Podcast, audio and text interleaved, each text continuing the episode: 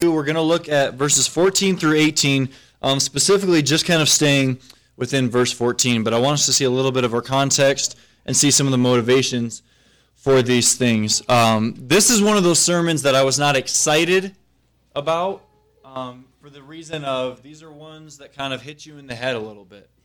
Um, if you're already looking at Philippians chapter 2, verse 14, um, these are one of the things that's very convicting, and it's one that causes a lot of um, reflection and, and different things kind of in the life of the person who is even going to be studying this out and trying to understand it. Um, but Philippians chapter 2, verses 14 through 18 is going to be our text. In our previous verses, we saw the exhortation from Paul to work out your salvation. And I'm going to make the point again so that we make sure we're clear on it.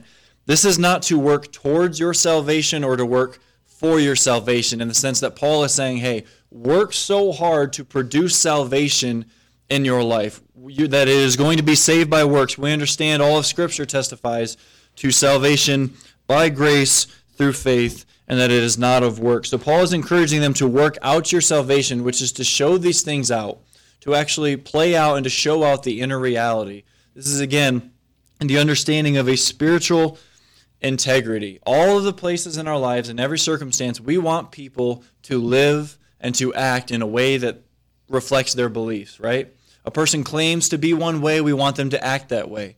Um, we always say we want someone to be to have integrity and to live a life that is reflective of what it is that they are actually believing. And here Paul is encouraging them to do the same thing. You have been saved, therefore work out your salvation, show forth these different things in the way in which you live. And he did so by giving them an example previously in the person of Christ in verses 5 through 8.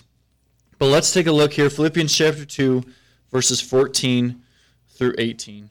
He says, Do all things without murmurings and disputings, that ye may be blameless and harmless, the sons of God, without rebuke, in the midst of a crooked and perverse generation, among whom ye shine as lights in the world, holding forth the word of life, that I may rejoice in the day of Christ, that I have not run in vain, neither labored in vain. Yea, and if I be offered upon the sacrifice and service of your faith, I joy and rejoice with you all. For the same cause also do ye joy and rejoice with me. Let's pray. Gracious God, we praise you for being so good, being so gracious in the way that you deal with us. We, we praise you and we are rejoicing and thankful that you have given us your word, that you did not stay silent, but that you have revealed yourself not only through creation, but through the giving of your word. And as we open it this morning, I pray that we would understand and that we would truly appreciate and adore the fact that we are reading the very words that you have spoken. God, we thank you we ask that you would be glorified in all that we do here this morning and throughout the rest of our time today. It's in Jesus' name. Amen. So, again, this morning we're going to focus um, pretty quickly and, and simply here, uh, exclusively on verse 14. Do all things without murmurings and disputings. Um, again, this is one of those texts that I did not uh, truly enjoy to have to study, to have to consider, to have to reflect upon. And ironically, and I'm sure some of you understand this, I found myself complaining a little bit about what it is that I had to consider. Um, you read a verse, James 5 also talks about this. We see constant biblical commands and examples to avoid complaining. Um, I don't think I need to exactly take a poll among everybody here this morning, but I'm going to safely say that all of us have complained at one point in our life. At least one time. I think that's safe to say. I'm sure we've only complained once, maybe three times max each. Um, but complaining is a constant and a universal struggle among men. Uh, we see this all the way back to the very beginning. Who was the first complainer? Adam, the first man ever created. Right? Fall in the garden, God comes and talks to him, and he says, No, no, the woman that you gave me, God, did this. He's already complaining. He's already blaming God and essentially saying, Well, if you hadn't given me this woman, then this would have never happened. Adam went to sleep. He wasn't married. He woke up. He was married. He didn't choose her. And he's saying, God, the woman that you gave to me is the one who did these things. The very first man, we already find him complaining. Then we find the same thing with Cain. We see Moses complaining that the Lord didn't deliver them quickly enough. Imagine all that Moses had endured. We look in Exodus chapter 5, we see the stories there, these great stories that so many people already know and understand. And even Moses himself, after seeing all that God has done, delivering them out of Egypt, he complains, God, you didn't do it quickly enough. And we look at that and we say, Moses, how unthankful are you? How lacking in gratitude and thanks are you because God has done these mighty things in your life specifically and among his people, and you are still complaining about this because he didn't do it on your time. And it's very easy to look at that and to say Moses was a fool and how terrible Moses was in complaining about this. But how many times in our lives have we already, up to as many years as each one of us has already lived, complained because God just didn't do it quickly enough? Or even now, we are still complaining because God, I keep asking you for this and you haven't done it yet. So now I'm complaining. Now I'm grumbling. Now I'm murmuring. Because our time is the most important thing to us. God, I'm happy that you did it, but you could have done that two years ago. Well, God, I really wanted this job, and I'm thankful that you gave me this promotion that I've been wanting, but you know what? A couple years ago, this would have been a lot better. And we complain, and we grumble, and we murmur about these things. Israel complained about the water. Again, they've been delivered out of Egypt. They're complaining about the water, saying, hey, this isn't really the best water we've had. It doesn't really taste good. This is three days after God had already parted the Red Sea, delivering them out of the hands of the Egyptians away from Pharaoh. Three days. Imagine you have just seen something seemingly miraculous. The Red Sea has just been parted. You're finally delivered out of bondage and slavery and all that you had just left. And it only takes you three days to start complaining about things like, eh, water doesn't taste as good. So then, what does God do? He makes the water sweet. Then later, short time later, they start complaining about the lack of food that they have. Grumbling and murmuring, complaining, whichever word it is that best suits whatever you think you uh, need to remember it by, is something that has existed from the very beginning and continues to exist in each and every one of our lives. Complaining, complaining, complaining. God has done all of these incredible things for the people of Israel, and none of it was important enough to even last them a couple of days. I want you to turn to Numbers chapter 13. We're going to look at just a few verses here in Numbers 13 uh, to close, and then a few for the first verses in chapter 14. And I want us to look again. We can almost open up our Bibles, flop it open, and wherever we land, we're going to find some sort of objection, some sort of complaint, some sort of thing. Wherever a person is involved, there's going to be some kind of a complaining. If you're familiar with Numbers 13, okay, spies are sent out to go and to see this land. They're going out, they're looking around, saying, okay, let's see what this is. God's promised us this. We're going to go check it out. Numbers chapter 13, verse 30. And Caleb stilled the people before Moses and said, Let us go up at once and possess it, for we are well able to overcome it. We get the reports of Caleb and Joshua. They come back and say, Hey, we can do this. This is good. Things are going to be fine. Just like God said, this is encouraging. And then in verses 31 through 33, we see a very negative report. But the men that went up with him said, We be not able to go up against the people, for they are stronger than we. And they brought up an evil report of the land which they had searched unto the children of Israel, saying, The land through which we have gone to search it is a land that eateth up the inhabitants thereof, and all the people that we saw in it are men of great stature. And there we saw the giants, the sons of Anak, which come of the giants, and we were in our own sight as grasshoppers, and so we were in their sight. This is the land that God had told them that this is going to be yours. They go, they see it. Caleb and Joshua, they come back and they look and they say, hey, this is cool. This is going to be fine. It's good. Everyone else Nope, not going there. Those people are huge. That's a good Chilson paraphrase there if you want to make notations there.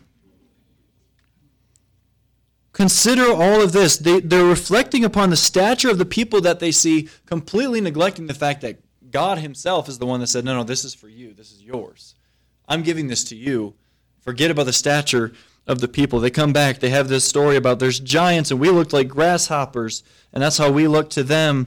And then it continues on. And notice the response here in verses 1 through 4. And all the congregation lifted up their voice and cried, and the people wept that night. And all the children of Israel murmured against Moses and Aaron. And the whole congregation said unto them, Would God that we had died in the land of Egypt, or would God we had died in this wilderness? And wherefore hath the Lord brought us unto this land, to fall by the sword, that our wives and our children should be a prey? Were it not better for us to return into Egypt? And they said one to another, Let us make a captain, and let us return into Egypt. The spies, they come back, they see all that had happened. They're complaining about everything, saying, those people are too big, the, the land, this, you know, all these excuses. They're complaining about everything that they had been given. And notice what happens the complaint of some of these men, and now who begins complaining? Who begins crying out? The whole congregation. It is not just isolated to these specific men. Now it becomes everybody that is there, the whole congregation, so much so that these people who had been delivered out of Egypt, delivered out of bondage, out of slavery, the thing they had cried for for so long, they are now saying, Why did God even bring us here? Wouldn't it have been better for us to die and just to be in Egypt?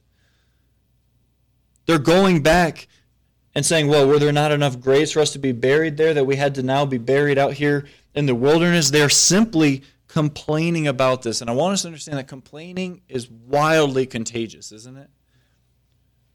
We work with people that complain all the time. We have complaining within our family. We complain, and then we start to see it in our kids.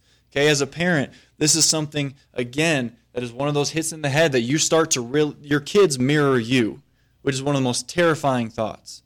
When your kid says something and you say, Benji, are we supposed to talk like that? And you realize, oh, I know where he learned it. He didn't just make this up on his own. Complaining is wildly infectious and contagious. It did not stay isolated to these simple men. They came back, they give the report, and now everyone is questioning then why did God even bring us out here? Completely failing to realize that the same God that brought you out here is the one who actually brought you out here, out of Egypt, out of sin, out of slavery, all of these different things that He is bringing you out of, out of the slavery, out of the bondage. He has brought you out of all of this and you're complaining about all of these little details. They're complaining that the water wasn't good enough, he made it sweet. They're complaining the food wasn't good enough because initially it was, well, we don't have any food. God brings manna from the sky. Well, now that doesn't taste good. At least in slavery, we had better food. At least we were by the pots of meat and we were by everything there. Imagine seeing all that they had seen. Imagine experiencing all they had experienced and complaining because the water and the food God provided just wasn't sweet enough, just wasn't good enough. Imagine you've been starving, you've had no food for two weeks. Someone comes up to you, gives you a burger, and you say, ah, It's a little bit undercooked from what I prefer. How insulting would that be to the person who comes up to you to give that to you? None of us would actually do that to the person. We would at least fake interest in it. But we grumble, we complain, we murmur about so many different things. In 1 Corinthians chapter 10, verses 9 through 10, Paul is writing to them, again, a church in Corinth who was not a perfect example of many different things. But notice what he writes to them in chapter 10, verses 9 through 10. He says, Neither let us tempt Christ as some of them also tempted and were destroyed of serpents. Neither murmur ye as some of them also murmured and were destroyed of the destroyer. He is hearkening back all the way to these Old Testament stories of God destroying those who were complaining. Complaining seems very small, doesn't it? It seems like such a small thing. It seems very insignificant. It seems like, oh, it's just kind of my mood, as if it's not actually something that would be sinful, that God would absolutely despise. But there are stories. We see Korah's rebellion. We see this destruction here of serpents that he's alluding back to. We see all that happened with, with Israel. Why were they wandering in the wilderness for so long? They're complaining, they're murmuring, they're grumbling. God absolutely despises complaining. Now, stop for a second and think have you complained today? I complained knowing this is what the text was this morning on the drive here because I was behind someone incredibly slow. I complained about it. So, here in our text uh, in Philippians, Paul is writing. He said all that he's already said, and he tells them to do all things without murmurings and disputings, and everything that you are to do, do so without grumbling, without complaining, without murmuring. This is the attitude, this is the way that we are supposed to be working out our salvation that he had just talked about in the previous two verses. To do these things without complaining. We've talked numerous times in the past couple months about suffering when suffering comes, do we complain or do we rejoice in those times of suffering, knowing the purpose behind the suffering? First instinct is something bad happens, some suffering comes. My first instinct is to complain. Well, why is this happening to me? Doesn't God know I have all these other things going on? I don't have time to deal with this. We start complaining and murmuring and going on all of these other things. in college, it was uh, either sophomore or junior year. I get all these years mixed up. One of the classes that Brittany and I had to take, it was a required class for everybody at the school. It was called Principles and Practices of Prayer. Okay, it wasn't a Baptist school, but they got the alliterations perfect. Okay, they did a great job. Three P's: principles and practices and prayer. The biggest thing that he said for during this class, it was an eight-week course. The main goal that he said was obviously prayer and understanding. Um, but he said, while you are in this class, I want you for the next eight weeks to not complain, to actively avoid complaining. And I thought, wow, okay, that sounds interesting. It's not super academic. Let's see how this goes. And he said, when you do complain, I want you to write it down. I want you to see how many times a day you actually complain in an active pursuit of not complaining, let's see how it is that we're going to do. And this was the same thing every class, every year that he had. Now, some of you know my study habits in college. I didn't really write stuff down real well. Um, but when you are actively seeking to see how often you complain, you find it everywhere. You leave the class, and I'm complaining. This is a stupid assignment right? Like these are the. I'm sure you guys are absolutely shocked that I would think that, right? Complaining, you're, you're asked, look, pay attention to your complaining. See how many times that you do it. Actively seek to avoid complaining. Do these things without complaining, and you realize it is just such a natural part of you that you don't even realize when you do it.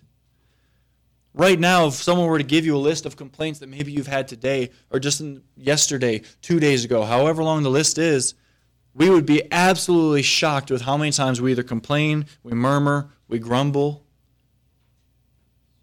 It's become such a natural habit that it is it's the same as breathing for so many people. We don't have to tell ourselves to complain. That's just what we do. We don't have to tell ourselves to breathe. We just naturally do it.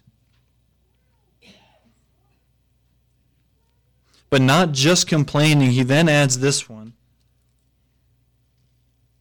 Do all things without murmurings and disputings. This is from the word dialogismos, which is questioning, doubting, or disputing the truth of a matter. This is essentially what every lawyer seeks out to do to dispute things, to argue, to hold conversations, to say as if you would know better. This is when a situation comes our way and we say, God, why is it that you're doing this? Don't you understand that this needs to happen? God, couldn't you have done this a different way? Um, because I, you know, a man. I know better than you, O oh God, as to how things need to happen. Don't complain and don't question or doubt or argue with God because at the end of the day, any bit of arguing against God, any complaining are all symptoms of a lack of trust. Israel complained, Well, God, why is it like this? This isn't good enough. They didn't trust that God would provide. They're complaining about the water because they didn't believe God would provide. They're complaining about the food and all of these things because they did not believe, they did not trust that God would provide. And when we do complain about what God is doing, when we do argue against what God is doing, we are doing so against His providence. We say, God, I know that you know all things. I know that you're all powerful. I know, I know, I know. But I think I know something too. I think I know a better way. Just imagine how, how proud we must look to God when we do that, of saying, God, I know you've done this a long time. I know that you know you're eternal. I know all of these things. I know that you've never had to learn anything, and I'm you know all of 16 or 18 or even 600. It doesn't matter. We know nothing compared to God. And when we argue against Him, we are arguing against His providence and His plan. Complaining about what God is doing, complaining about circumstances in our life is the equivalent of sitting in your bedroom with your brother or your sister and complaining about mom and dad. Right? I know you guys didn't do it, so I'll just talk about myself then.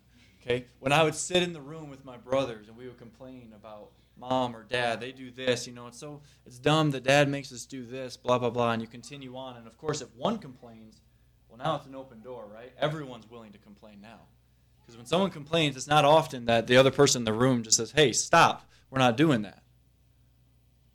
It tends to go, "Yeah, okay, I want to complain too. I got a couple of things I want to say." So you're sitting there in the room, you're complaining with somebody else. I'm complaining about my dad, saying, "Yeah, dad, it's so dumb that he makes us do this, and you know we had to shovel the driveway. We have to do all these different chores because we're off school today. This is ridiculous." And he's standing there in the doorway, hearing me talk about him the whole time. That's what happens. That's what it looks like when we are complaining about our circumstance, about our life, about a situation, complaining about God. He hears everything. It's not as if God is absent just because we're complaining and God is like, well, no, now I'll stop listening or hearing anything. He hears everything, He sees everything from the very beginning all the way to the very end. We are complaining and arguing against the very providence of God, that same providence which has brought many of us to even saving faith. And yet we are going to complain and say, God, I know a better way. Why is this happening?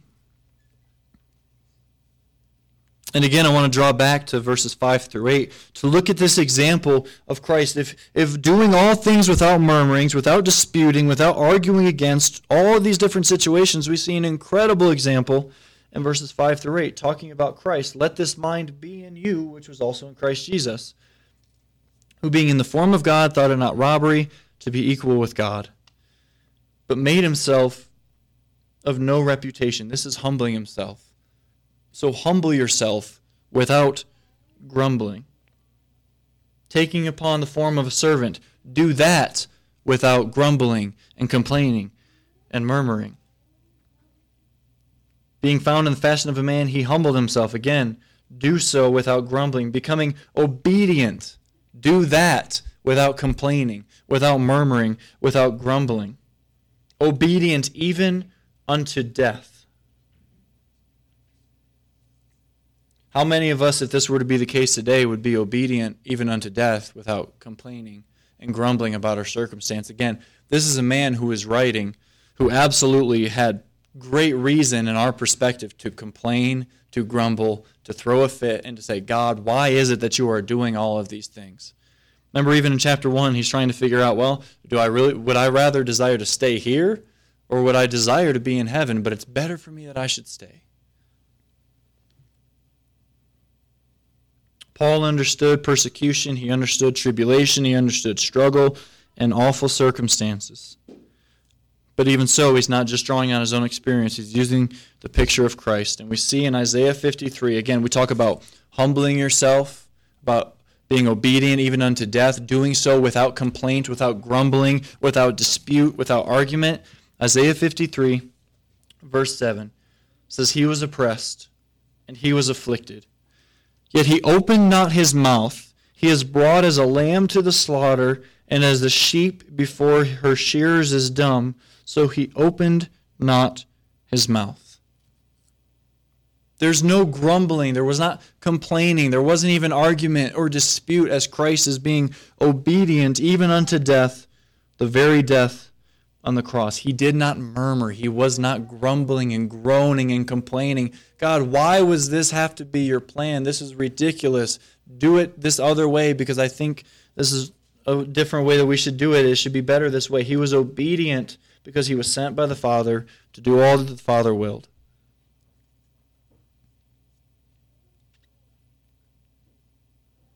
So, how hard is this actually to do? How hard is it then? Again, drawing back to the class that I had. Hey guys, for the next eight weeks, try not to complain. Oh, thanks. You know. See how hard this is. It, it was incredibly hard. I think you guys, again, I told you the assignment. Can see your faces. You guys understand. Powerfully difficult, insanely difficult to avoid complaining, especially if you have to go to work it's just it's hard. We struggle so much on day to day things. But why is it and how hard is it to stop complaining? Look at James chapter 3, familiar passages, verses 1 and 2. My brethren, be not many masters, knowing that we shall receive the greater condemnation. For in many things we offend all. If any man offend not in word, the same is a perfect man, and able also to bridle the whole body. He's talking all about the tongue in these passages. The tongue is the most difficult member of our body to control. No, if you are able to control it, then you are a perfect man. And even Paul himself had said, Hey, I am not perfect. I have not even attained this. Does anyone here bold enough to say that they perfectly control their tongue in all places and all times? It is insanely difficult to control your tongue. It's the toughest thing to do, and it is the last thing to go complaining. It is far more difficult to stop complaining than it would be so many of these other sins that we can constantly focus on. It is far more difficult to stop complaining than it would be to stop committing adultery, to stop stealing, to stop killing people, which hopefully none of those are repetitive things. Far greater is the difficulty to control your tongue because it is the one thing we cannot control. Again, it is this raging fire that we cannot control. And if we're struggling with understanding that, ask someone that lives with you. Hey, do I control my tongue? If any man doesn't offend at all in word, then he is a perfect man. There's no perfect man seated here. There's no perfect man in Glenwood Springs, in Colorado, in the United States, in all of the world. But Paul did give the perfect man as the example in verses 5 through 8 in Philippians 2. Again, we see this perfect example of Christ in all of these things in Isaiah 53, as it says, He did not open his mouth. He did not complain. He did not grumble. Why? Because he was a perfect man and the very Son of God, who is God Himself The thoughts here in verse 14 are incredibly clear. It doesn't take seminary, it doesn't take too many different uh, times reading through here to just read, do all things without murmurings and disputings. So don't complain. It's about 25 minutes of me saying, stop complaining. This disputing, these are the thoughts which are arguing, disputing against God. We see biblical examples of where they, people would criticize, they indict, or they judge God. They, we hear a biblical truth and we see it clearly outlined in Scripture, and we say, Well, God, how could you do that? How is God good if He does this? And I want us to look just in closing at Romans chapter 9, verses 18 through 21. We see this example in so many of Paul's different writings where he's, he's laying out those things which are true, and he offers an objector there, the person who would argue against what it is that Paul is saying, and offering the refute. In Romans 9, 18 through 21, this understanding that God is going to do all that he will. Says, Therefore hath he mercy on whom he will have mercy, and whom he will hardeneth. Thou wilt say then unto me again. So building the background here, the sovereignty of God, He is going to do he is going to have mercy on those whom he will have mercy, and whom he will hardeneth. He has laid this out, and then offers this objector Thou wilt say then unto me, Why doth he yet find fault? For who hath resisted his will? Nay, but, O man, and notice what he says here in verse 20 the person who's arguing against why God is able to do what God sovereignly desires to do, this is what he says Who art thou that repliest against God? Shall the thing formed say to him that formed it, Why hast thou made me thus? Hath not the potter power over the clay of the same lump to make one vessel unto honor and another unto dishonor? The simple ob- objector here is clear of God. I don't, I, I don't like what it is that we are saying. I don't like what it is that Paul is writing. So a person may say, well, how is he going to still do this? Why would he still find fault in a man? And the simple response is, who are you to reply against God? Does he not have the power, the right, whatever words we want to use for it? Is he not able to do all that he wills? You are made by God. How many of you, show of hands, we'll get, get this in. How many of you guys ever did any kind of like pottery class in school? Okay. I avoided it because I knew I'd be terrible at it. Okay. Some of you did it. Uh, when you're at the potter's wheel, you're forming whatever it is that you wanted to make, right? Or what the teacher told you to make, okay? You had to create it. You're making a cup. Did it yell at you and say, No, I want to be a bowl? Did it say, oh, No, I want to be this awesome sculpture? Or did it just do what you wanted it to do? Because you were in charge, right? You were the one forming it, you were the one making it. It became what you desired in your best efforts for it to be. It did not have an argument. It did not get to criticize you and say, No, I'm supposed to be a bowl, and you've made me into a coffee mug. I don't want to be a coffee mug. I get to be a bowl. It doesn't, it doesn't work this way, yet God formed each and every person that has ever lived and has made them the way that He saw fit, the way that He had desired to do so. The constant sense of complaining that so many people have is God, I just don't like what you did. I don't I don't like certain things. Why is it that I had to wait so long for this? Again, just like Moses, God, I know you delivered us out of Egypt, but I wish you would have done it sooner. Why didn't you do it sooner? Constantly complaining. No thankfulness, no gratitude in so many places. And as we see clearly, and Paul does this in all of his letters, offers a rebuke to the objector who complains about what God is doing and that God is doing as he pleases. Why? Because we want to be in control of everything.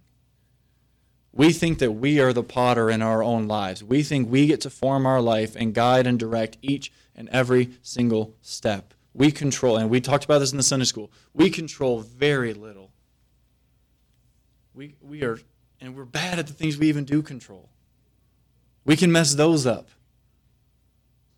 You know, I ask my kids all the time, can you just, you know, I'll ask Benji, hey, Benji, can you go grab me this basket? Okay. Runs off. Doesn't bring me a basket, brings me a toy. Why? Because he's a kid, right? You give him one little thing to control, he struggles with it. How many things God has given to us, the incredible, great things that He has done, and yet we still find fault with God and complain and say, God, it is not enough. Yes, I know that you have eternally saved me from sin and death, that you have conquered all of these things, that you sent your son to die, atoning for my sins. I, I understand all of that, but you know what? I'm really not happy with the person that I work with, so I need to complain about this day in and day out. This is practically how many of us conduct our lives. It's a universal thing. We complain, always losing sight of the thanks and the gratitude that we have. You don't like your job? Praise God you have a job. Your kids, we can complain about kids. I know I've done it. Okay, Brittany and I talk all the time. Man, Maddie is kind of a brat sometimes.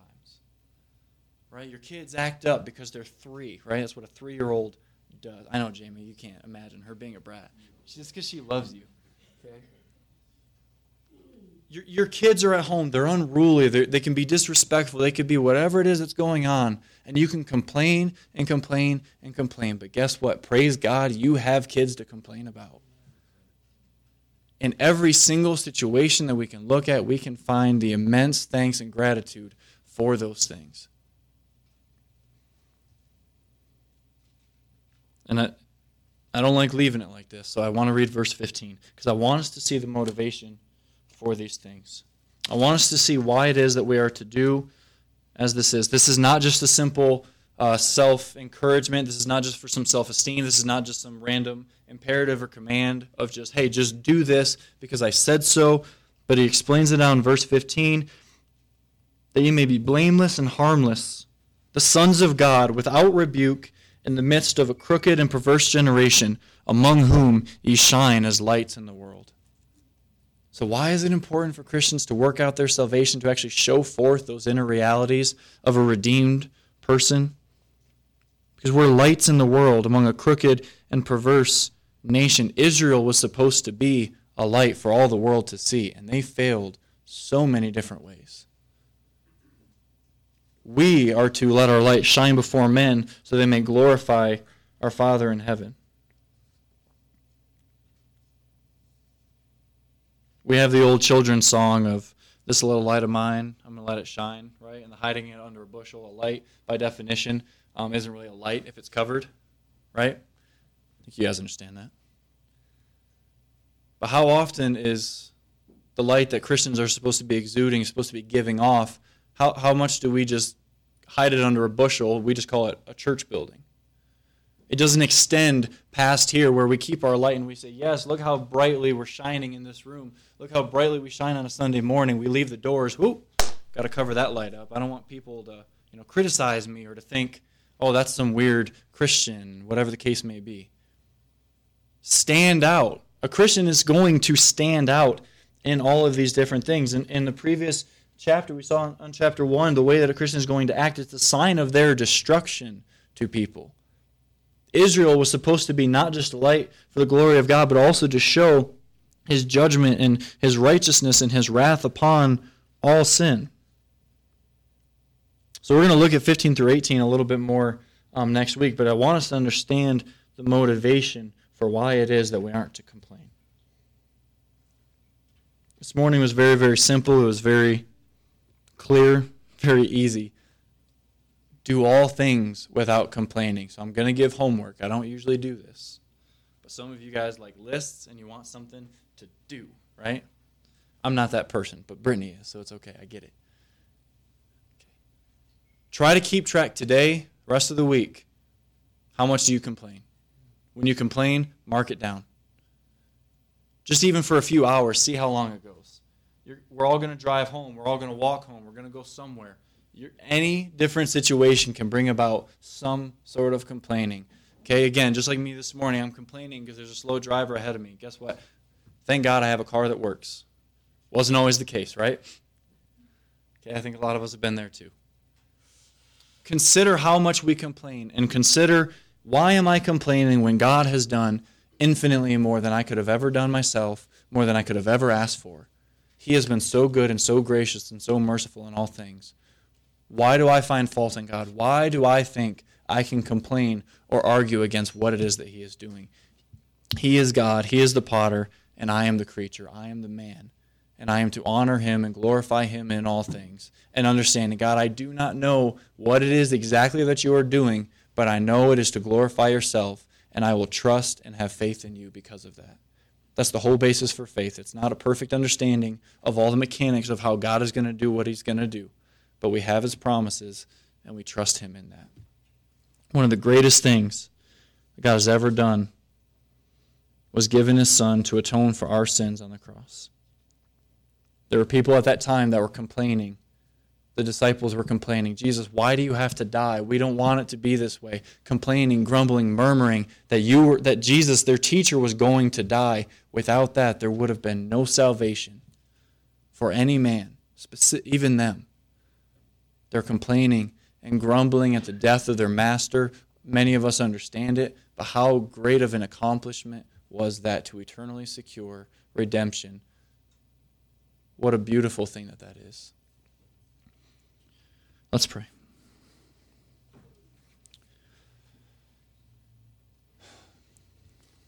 God, this morning I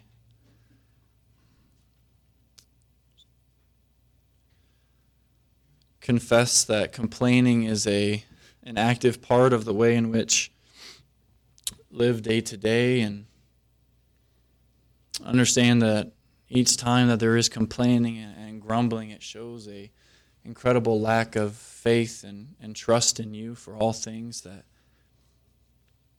oftentimes we can excuse our own grumbling, our own complaints, and try to justify it because of so many different situations. We can argue all day against it, but we see so clearly in so many places that you absolutely hate complaining. You hate grumbling. You hate murmuring. And every time we look back at Israel, we see them constantly complaining. And it, it brings us to complain about Israel, but understanding that when we complain, we are, we are saying that we don't have enough faith, we that we don't trust you enough. God, I pray that for each and every one of us here that, that may struggle with complaining, as I'm sure many, if not all of us, do, that you would bring about a spirit of thankfulness in this place. That, that as we even see that a lack of complaining, a lack of murmuring and arguing is something that simply shows forth light to the world. That there is something that is distinct and distinguishing about a person who does not complain. God, though it is something that seems small, we, we see here this morning in another text that it is something that you take very seriously, that it is a very large symptom. God, I pray that you would give us the strength in allowing us to attempt to control our tongues, that by your Spirit you would give us the power to speak those things which are good, which are true, that we would speak those things which honor you. And as we reflect today and throughout this week on a spirit of complaining, about an attitude of constant complaint, constant rebuttal, constant criticism or indictment against what is going on in the world and asking where you are and why you allow these things. I pray that we would simply know that you are working all things for the good of those who love you and that you are doing all things to glorify yourself with the highest ends and the highest means in your perfect wisdom. God, we love you. And we thank you for all that you've done, all that you will continue to do, fulfilling all of your promises for all of eternity. God, we rest and we greatly praise you for the hope that we have, the confidence that we have. It's in Jesus' name. Amen.